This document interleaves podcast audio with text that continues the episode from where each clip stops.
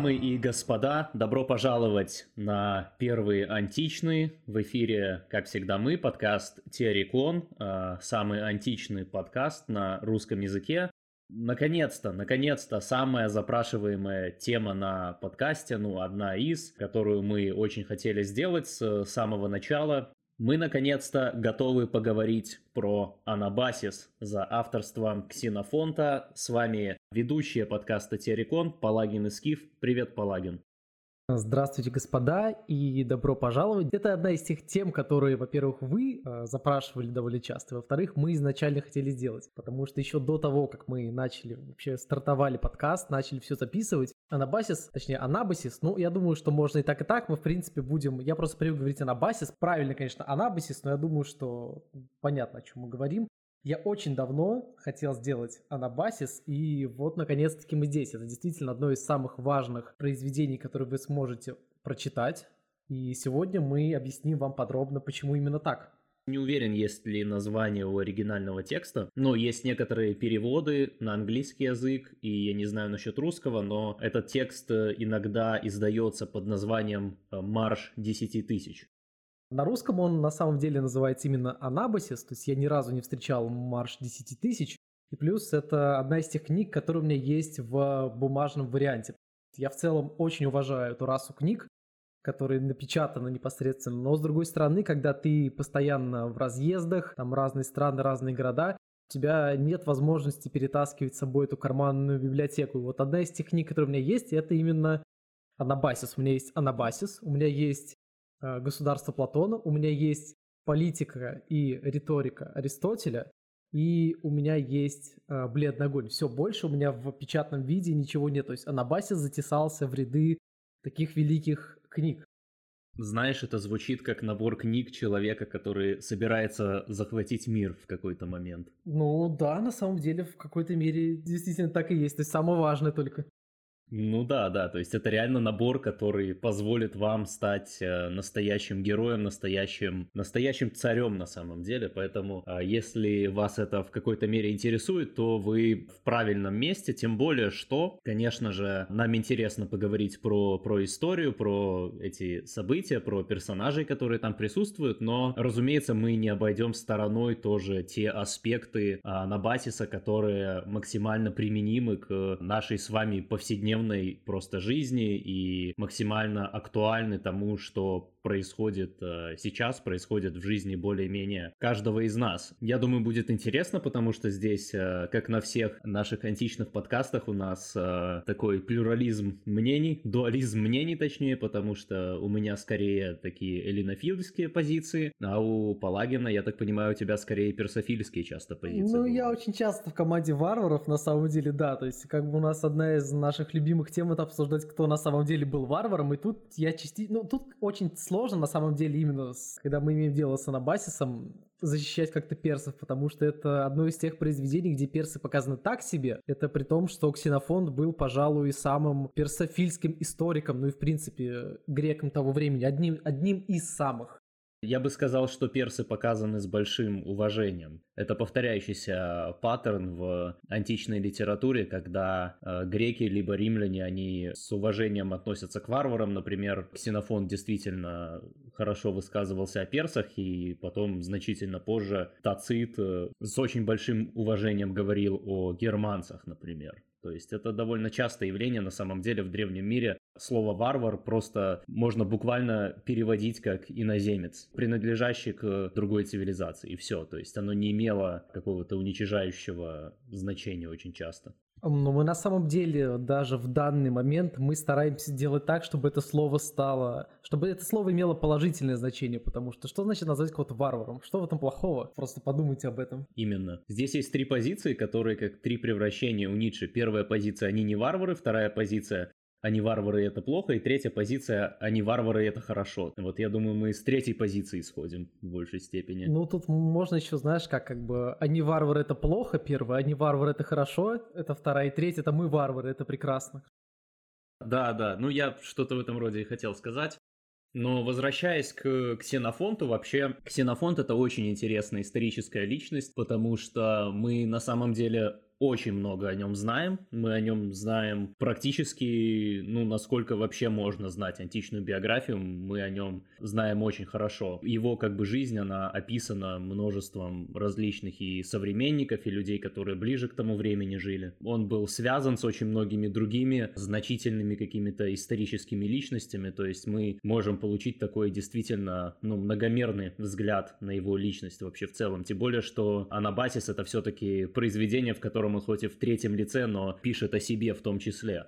Да это, перв... это действительно, это по сути первая автобиография вообще в истории, то есть до Ксенофонта такого никто не делал. В каком-то смысле это автобиография все это. В целом, да, про него действительно много известно, несмотря на то, что он тот же самый Анабасис, он изначально издавал не под своим именем, он издавал его под именем Фемистоген Сиракузский, но в итоге, с учетом того, что э, Ксенофон был единственный из действующих лиц в Анабасисе, чьи мысли мы знали, потому что там буквально были озвучены его мысли, и в целом он там показан несколько гиперболизированно в плане его каких-то добродетелей, и это все очень быстро вскрылось. Тем не менее, да, у него была, в принципе, очень такая обширная биография, но мы должны понимать, в какое время это происходило, эти времена Анабасиса. Это тогда, когда закончились уже Пелопонесские войны, амбиции персов были уже несколько поумерены, они не воевали в данный момент в Греции и с греками, но тем не менее была такая ситуация, при которой огромное количество гоплитов и в целом людей, которые воевали, они оказались без работы. То есть как вообще изначально получилось, что греки оказались в данном случае, в этом историческом периоде, в такой большой численности оказались в Персии. То есть они были там просто наемниками, и как следствие того, что просто некуда было девать людей. Это такой, знаешь, одна из первых, одно из первых произведений про жизнь во фронте сортире своеобразном.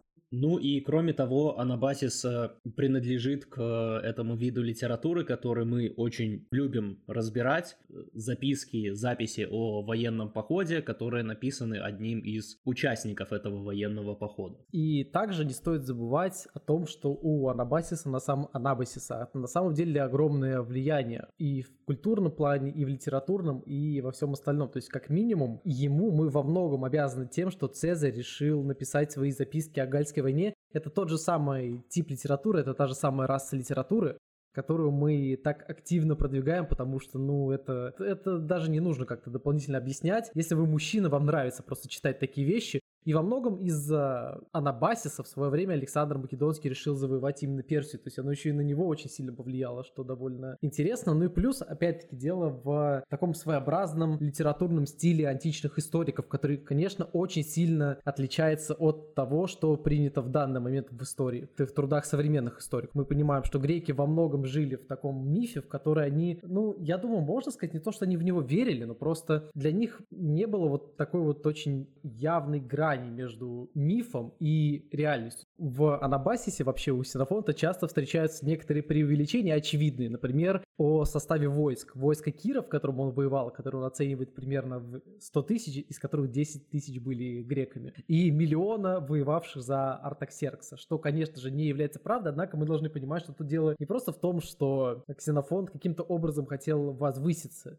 Тут дело скорее в том, что в его восприятии в целом как это работало у греков, как это работало особенно у греческих историков. То есть они завышали эти цифры не потому, что они из каких-то своих меркантильных соображений либо побуждений, а просто потому, что они как-то вот полумифически это вот так воспринимали. Такое огромное войско, которое не объять целиком. Ну да, но с другой стороны, мне кажется, он там где-то говорит, что было на стороне Артаксеркса 400 тысяч или что-то такое. Насколько я понимаю, это подтверждено тем, что, ну, все-таки персы были очень хорошими бюрократами, и они, и у них все эти цифры были, и они же не, были, не были идиотами, то есть им же нужно было, по крайней мере, с точки зрения того, чтобы знать, сколько им нужно запасов, сколько им нужно платить кому денег. Но мы не можем точно знать, но действительно очень часто у историков тех времен есть момент, где цифры, которые они приводят, они современными историками всегда там, современные историки всегда говорят, что это, разумеется, мы понимаем, что это преувеличенные цифры, например, там 100 тысяч против 200, 200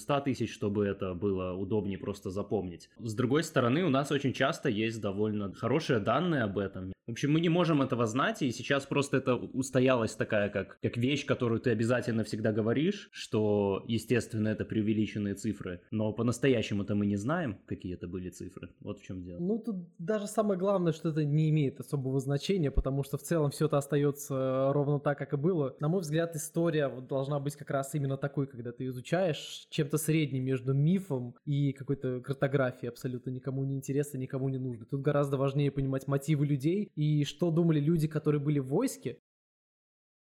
Сам Ксенофонт, он очень известная историческая личность, оставил гигантский след а не только теми событиями, которые описаны в Анабасисе, но и тем, что было до и после. А мы знаем, что он был из знатного рода и что он был, по сути, аристократом, да, афинским. Структура вообще афинских, афинского вот этого общества полисного, оно было устроено так, что если ты происходишь из аристократической семьи, тебе нужно пройти там энное количество стадий, прежде чем ты действительно начнешь принимать какие-то решения. То есть, по сути, Ксенофонт, он восстал восстал против бумеров, ты не сильно, не сильно стремился к тому, чтобы занимать, ну, чтобы идти по такому, а, по пути, которое для него общество подготовило, и обычаи, и традиции, и все такое.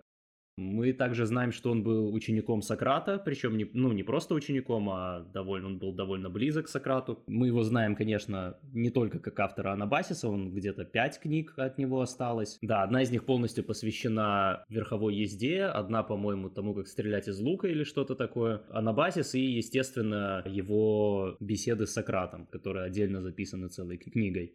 Я не помню, фигурирует э, этот эпизод с Сократом в самом Анабасисе или нет, но... Там был другой Сократ, который воевал, то есть не настоящий Сократ, да. Там был Сократ Ахейский, да, и его, по-моему, убили потом. Когда предательство это было? Да, да, да, когда убили военачальников, и действительно у него есть и воспоминания о Сократе, но я рекомендую в первую очередь ознакомиться с Анабасисом и с Киропедией, поэтому это в первую очередь нужно для того, чтобы вы присоединились к моей фракции любителей персов. Анабасис был написан значительно позже уже самих событий, и вообще Ксенофонт, он был после. После событий Анабасиса он был изгнан из Афин, и он был изгнанником экскоммуникада из Афин, и Анабасис является своего рода апологией, которую он написал для того, чтобы, возможно, его приняли обратно. А, этим, кстати, объясняется тот момент, что мы знаем, что Ксенофон был страшным спартофилом убежденным, полностью был убежден в абсолютном превосходстве спартанского и общественного строя, и спартанских обычаев, и спартанских людей, и это можно проследить в других его произведениях, но в Анабасисе как раз этот момент, он в большей степени сглажен. А, считается, что он не так много прославляет спартанцев в Анабасисе как раз для того, чтобы афиняне, которым направлен этот текст, не посчитали это обидным для себя каким-то образом. Да, кстати, в этом плане тоже стоит отметить, что там все довольно-таки справедливо. Там нет никакого особого восхваления спартанцев. Наоборот, там были какие-то даже не очень хорошие эпизоды, связанные со спартанскими военачальниками, которые, полководцами, которых со временем смещали. Он действительно, у него были довольно сложные отношения и с родным городом, и с Афинами. Его действительно лишали в какой-то момент гражданства. И потом, насколько я помню, уже после смерти сына его уже восстановили в гражданстве, и он смог стать обратно афинянином. Во многом, мне кажется, что мы недооцениваем то, насколько это серьезное наказание было в античности и в античных полисах, потому что там был такой момент, и в Анабасисе, и в целом, когда греки, грубо говоря, сформировали такое свое походное государство, потому что каждый грек это житель какого-то полиса. И, соответственно, для грека это все было чрезвычайно важно, потому что ты в первую очередь гражданин, и во вторую очередь ты кто-то там свой. И вот греки, оказавшись в такой сложной ситуации, они практически в составе этого войска смоделировали своего рода передвижной цыганский полис, грубо говоря. Ну да, это там встречается, это марширующая республика это называлось. Ну что, тогда Палагин, как самый главный знаток Анабасиса, он может нам вообще рассказать о том, что, что происходило, что, что это такое, о чем это.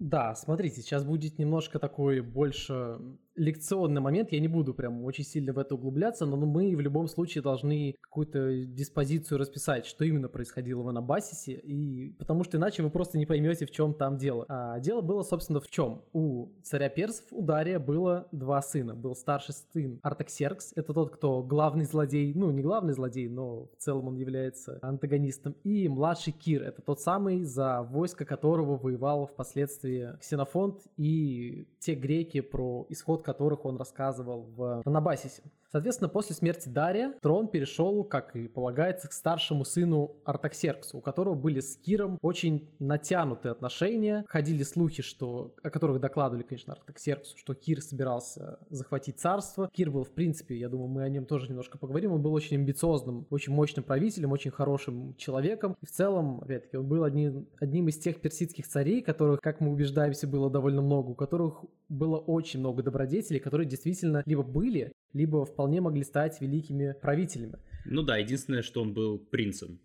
Да, да, да, конечно. Вдова Дария считала Кира, возможно, более достойным для правления Персии, нежели Артаксеркса. И есть свидетельство, что, возможно, она и деньгами Киру помогла. И вообще, э, на самом деле, транзакционно-денежный аспект, он очень важен в Анабасисе, в тех событиях, которые происходили. Да, мы, кстати, да, об этом обязаны поговорить, когда дойдем немножко про устройство Персидской империи. А, помимо того, что она считала Кира более достойным, она еще и любила Кира заметно больше. Это очень странная женская штука, которую, если честно, пока что не могу осознать, как это работает, когда женщина любит одного сына, причем, как правило, младшего. Это очень странная технология, не совсем я понимаю.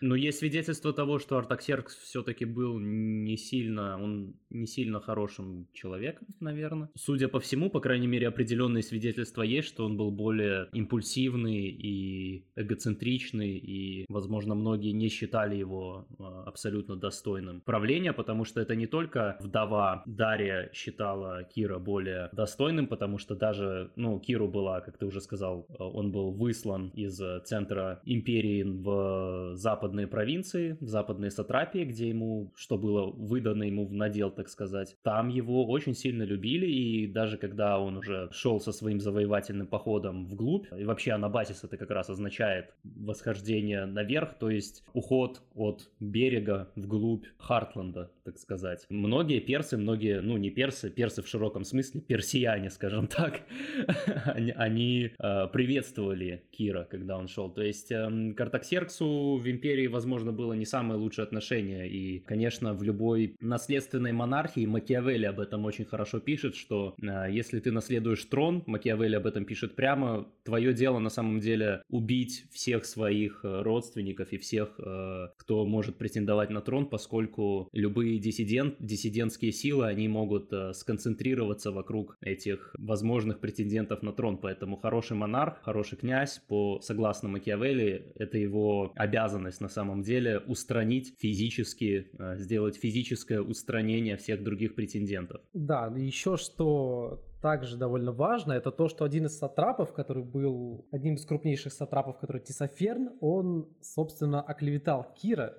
перед своим братом, после чего Артаксеркс действительно был убежден в том, что Кир против него что-то замышляет. Изначально он его планировал убить, и только просьбы матери сработали. То есть он действительно над ним смиловался и отправил туда, в западные э, земли, в Сатрапии, и что немаловажно, почему у него было так много греков, просто потому что много ионийских греков, городов, которые были в Персидской Малой Азии, они были под властью у Кира. И Кир действительно пользовался большой популярностью просто потому, что владел добродетелем, которые ценились в тот момент. Это доброта, щедрость, то есть он никогда никого не обманывал, не кидал на деньги и так далее. В целом Кир действительно был очень хорошим правителем, и нам остается только догадываться, что бы там произошло, если бы его авантюра увенчалась успехом. Ну, я читал еще интересную спекуляцию касательно того, что если бы Артаксеркс не выслал его, а, в общем, если бы он не послушал клевету и оставил бы его при дворе, то, возможно, со временем... То есть они бы помирились, подружились бы?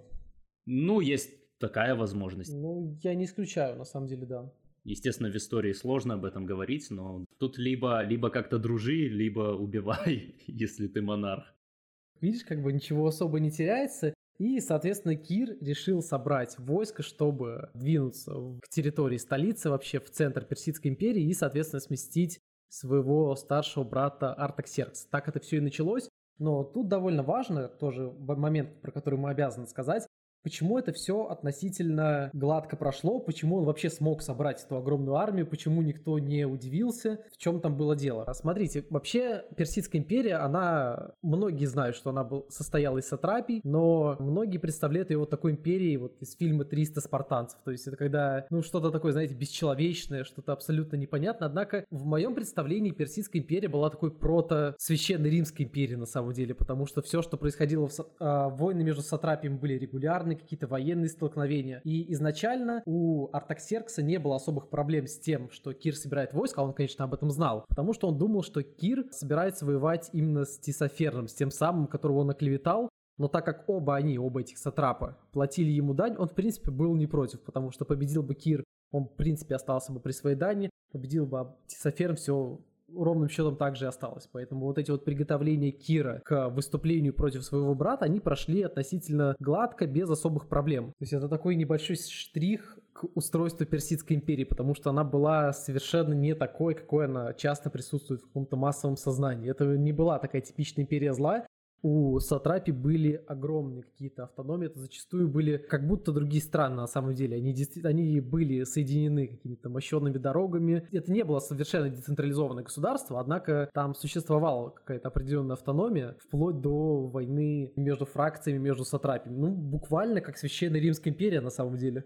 Да, но вообще, почему все, почему все прошло гладко, есть еще такой аспект, что все-таки Кир э, собирал свою армию в тайне абсолютно. В его персидском наделе он мог собрать какие-то войска. Почему он обратился к греческим наемникам, то есть это люди, которым он буквально платил деньги, причем ты уже сказал, что Кир считался очень щедрым. Действительно, у него была привычка платить двойное жалование. То, что он должен был платить по контракту, он платил это и еще умножить на два. Дело в том, что при всех добродетелях персов, греков просто были многократно превосходящие воины, и персы это прекрасно понимали. И Кир был тем, кто, а, в общем-то, придумал этим воспользоваться. В чем там была фишка? Фишка была в том, что недавно закончилась Пелопонесская война, Пелопонесские войны даже. Как мы знаем, можно так сказать с э, натяжкой, что Спарта победила. Ну или, по крайней мере, что Афины проиграли, можно сказать точно. Соответственно, до этого в золотой век Афин было очень много территорий разных, да, которые подчинялись напрямую Афинам, и теперь, когда Афины пали, многие из этих территорий, они стали подчиняться напрямую Спарте. У спартанцев, как вы понимаете, несколько иной стиль управления. Многие наместники, которые были поставлены управлять этими полюсами, они были очень-очень жестоки к тому населению, которое там жило в этих полюсах. То есть они очень эм, высокие стандарты предъявляли тому, как должно общество функционировать, и если кто-то не подчинялся, то тем хуже для них. Это, кстати, привело и к восстанию в Писидии, которое, по идее, они должны были... Куда вообще весь состав э, армии Кира, они думали, что они туда идут. Там было вообще много вариантов, куда они только не шли, они оказались совершенно не так, куда планировали. Они, они не знали, что они идут в Вавилон.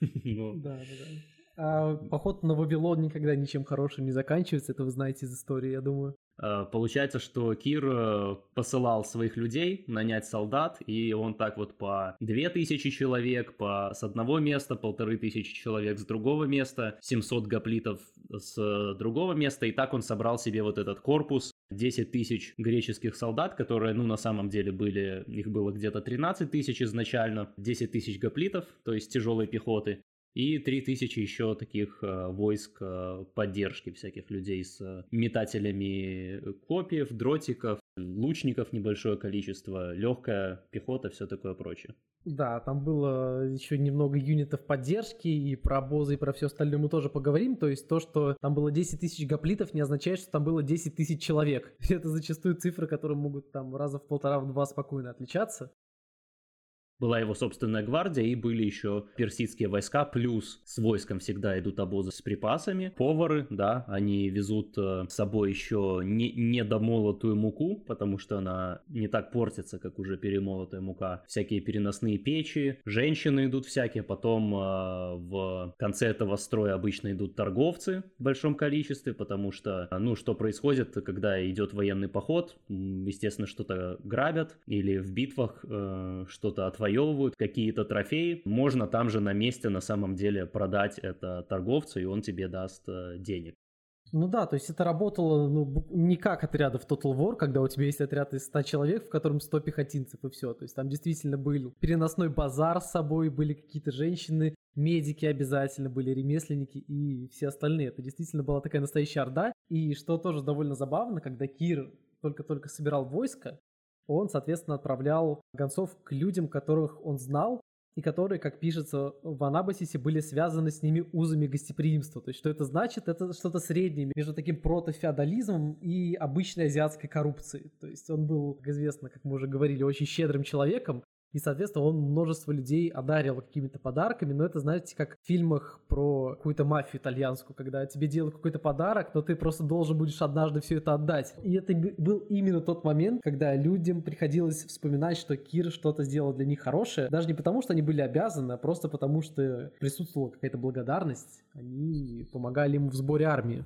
Ну да, это, кстати, почему в Спарте, ну в самой Спарте, да, не в том э, расширенном состоянии, в котором она существовала на момент описываемых событий, у них был обычай ничего не принимать, никаких э, подарков просто так. То есть я думаю, что они прочитали эти, знаешь, книжки по убеждению, в которых рассказывается, что совершенно справедливо, что если ты приходишь на собеседование, ты не должен никогда принимать чай или кофе, знаешь, потому что это такой флекс, который на тебя применяет а, вот, и спартанцы считали тоже так, что нельзя никогда, чтобы кто-то флексил подарками на тебя, тоже у них было суровое отношение к этому. Да, соответственно, после того, как Кир собрал свое войско, они постепенно-постепенно начали продвигаться внутрь страны, и тут у него появились первые проблемы, потому что греки, которые с ним шли, они как бы понимали примерно хотя бы, куда они идут, и они начали постепенно-постепенно что-то подозревать. То есть они понимали, так, мы идем сначала подавлять какое-то восстание, и вроде как э, идем даже плюс-минус в правильном направлении. Потом еще чуть-чуть, чуть-чуть отклонились, потом еще чуть-чуть. И в итоге мы постепенно-постепенно начали двигаться в центр персидской державы. И, соответственно, это не могло не вызвать каких-то волнений Особенно, ну, среди вообще в целом всех греков, ну и особенно среди полководцев, потому что изначально договор был о том, что они идут против другого сатрапа воевать. Они не подписывались на то, что им придется воевать против персидского царя. Как бы до Александра Македонского еще было достаточно много времени. Соответственно, начались первые волнения, и вот эта часть в книге, она на самом деле э, безумно интересная. То есть она не особо как-то двигает сюжет и не особо много о чем рассказывает, но это такая, такой мануал по античной игре престолов, то есть какие-то навыки убеждения, какие-то подкупы, еще что-то. Вот эта часть, ее нужно прочитать, потому что пол, просто пересказывать ее довольно проблематично и в целом не имеет особого смысла. То есть это такое очень хорошее практическое пособие по тому, как работает реальная дипломатия. И вы обязаны прочитать это как минимум потому, что в плане, э, если вы работаете с людьми, если у вас есть какие-то там подчиненные, либо еще что-то, вы можете как минимум очень много таких практических трюков для себя подобрать. Это действительно очень интересно описано. В итоге все разногласия были плюс-минус улажены, то есть греки начали постепенно-постепенно бунтовать, и, соответственно, да, это тоже, кстати, очень важный момент.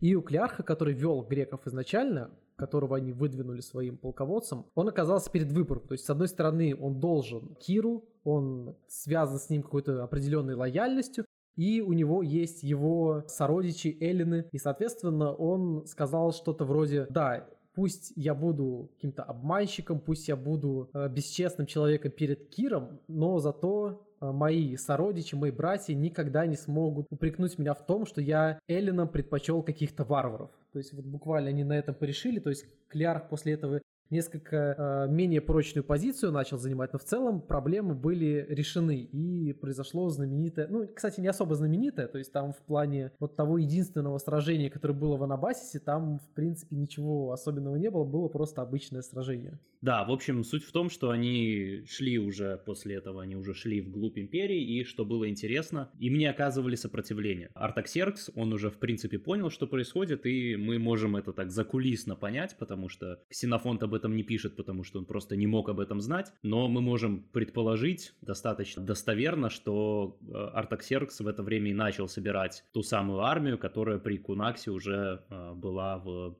сражении против, против э, войска Кира.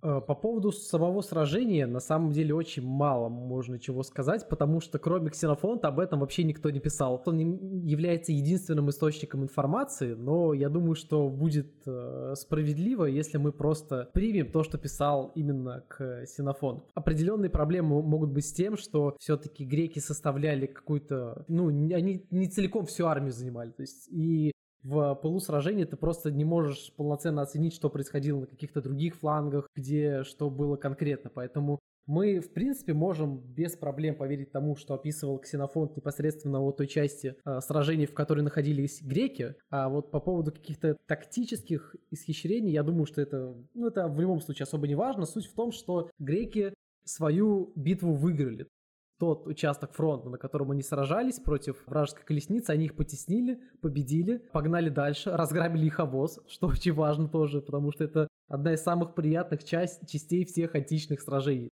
То есть для тебя главная награда это те самые ремесленники, женщины и все остальные, которых вы потом грабите после того, как победили. Я все-таки опишу сражения. Они очень далеко, очень далеко прошли, будучи непрерванными, так сказать. И в какой-то момент э, действительно они уже встретили армию Артаксеркса. Кстати, это было, по-моему, по... да, это было после того, как они пересекли эту стену, которая была 30-метровой высоты, потому что они уже вошли в Месопотамию. Там была стена. Месопотамия, так называется земля, которая находится между реками Тигр и Ефрат. Есть место, где эти реки, они сходятся очень близко близко друг к другу, где-то на километров 50, там находилась э, стена стена 30-метровой высоты, как это описывается, да, в 100 футов. И они прошли эту стену, там их никто не остановил, и там они уже вошли в противостояние с армией Артаксеркса, гигантская армия Артаксеркса. Как это все выглядело, было по три фланга, естественно, у войск. В армии Кира, Кир сам вместе со своей кавалерией был на центральном фланге, спартанцы, гоплиты стояли на правом фланге, который, получается, упирался в реку, то есть самый, самый последняя часть формации, самое последнее крыло, оно прямо уже граничило с рекой. Они растянулись, кстати, то есть они растянулись, обычно а, эта формация глубиной 8 человек, но в данном случае они поставили глубину 4 человека, чтобы как раз именно им хватило закрыть все пространство до реки, чтобы их не могли обогнуть. Ну и азиатская армия, она была на левом фланге, и в какой-то момент э, Кир попросил Клеарха, чтобы тот переместился в центр. Клеарх, э, он не то чтобы отказался, но он сказал, что я с этим разберусь. Но Кир понял, что он этого не сделает. И пошел грабить обозы. Кир, он мог быть очень хорошим правителем, но он был хреновым полководцем э, достаточно, потому что он был очень храбрым, но как полководец он был все-таки слабоват, судя по тому, что дальше произошло, потому что это тоже интересный аспект Анабасиса, что он состоит из, по-моему, восьми глав, восьми книг. Это как «Игра престолов». В первой книге ты думаешь, что Кир э, младший, да, он является главным героем, но главный герой умирает в конце первой книги, точно так же, как Нед Старк умирает в конце первой части «Игры престолов», когда ты думаешь, что... Спасибо за спойлеры, да. Есть разные персонажи, но это вроде как главный персонаж, и вот именно так это пишется, что Кир как главный персонаж, но он умирает как раз э, в этой битве, потому что он считал, э, что он должен именно лично убить Артаксеркса, поэтому он понесся вперед. Естественно, пехота не могла за этим успеть. Они были очень эффективны, кавалерия была очень эффективна его, они погнали, в общем-то, всех вперед. Эти колесницы с серпами, они оказались крайне неэффективны, а пехота их разметала просто, они над ними прям смеялись, как это описывает Ксенофонт. Но Кир, он ранил Артаксеркса, но он так далеко забежал, так далеко проскакал на лошади, что, в общем-то, его окружили и убили, а Артаксеркса впоследствии вылечили. Ну, он просто схватил копье себе в реб, между ребер и, соответственно, просто умер. Что с ним случилось? Он умер. Остальная часть армии, они про это не знали что очень важно. Остальная армия, он настолько как бы далеко ушел вперед, что остальная армия про это не знала. Они поняли, что они победили, но они не знали, что Кир умер еще какое-то время. И тут на самом деле есть э, такая очень интересная аналогия с тем, что было в походе Александра Великого, когда он воевал с Дарием. То есть это был примерно тот, тот же самый маневр, когда ты просто, включив режим слабоумия и отвага, просто продираешься к своему противнику. Но просто Артаксеркс не убежал. И примерно то же самое на самом деле могло случиться в самом-самом начале пути Александра в Персию, если бы просто Дарий не убежал. Я подозреваю, что это все могло бы примерно так же и закончиться, потому что как бы, если эффект запугивания не сработал, ты просто оказываешься окружен противниками, и тебя очень легко убивают. Это в целом и случилось. И да, как ты сказал, Э, греки свою часть э, работы сделали, они на своем участке фронта победили, и только впоследствии узнали о том, что Кир умер, а так как Кир умер, соответственно, вы тоже понимаете, что происходит. То есть они оказываются в какой-то э, территории внутри персидской державы, очень близко к столице. Ну, не прям, прям на походах, но достаточно близко к столице. На территории, где они полностью окружены врагами, где они уже не являются наемниками, потому что тот, кто их нанимал, уже умер. Соответственно, вокруг них только персы, которые им, очевидно, не доверяют. Они не могли изначально знать, что греки, по сути, против своей воли там оказались. Ну, не то чтобы против своей воли, но опять-таки их туда скорее чем-то средним между убеждением и обманом заманили. Поэтому они встречали очевидное недовольство персов, которые жили поблизости. Спасибо, что были с нами до этого момента. Чтобы услышать полную версию подкаста, а также полные версии всех остальных прошлых и будущих выпусков, а также эксклюзивный дополнительный контент, подписывайтесь на Patreon по адресу patreon.com theorycon. Вас там ждут самые эзотерические русские подкасты, без цензуры YouTube и других платформ. Подписавшись на наш Patreon по адресу patreon.com theorycon, вы сможете слушать все наши подкасты, получать дополнительный контент и участвовать в чате для патронов. Увидимся там!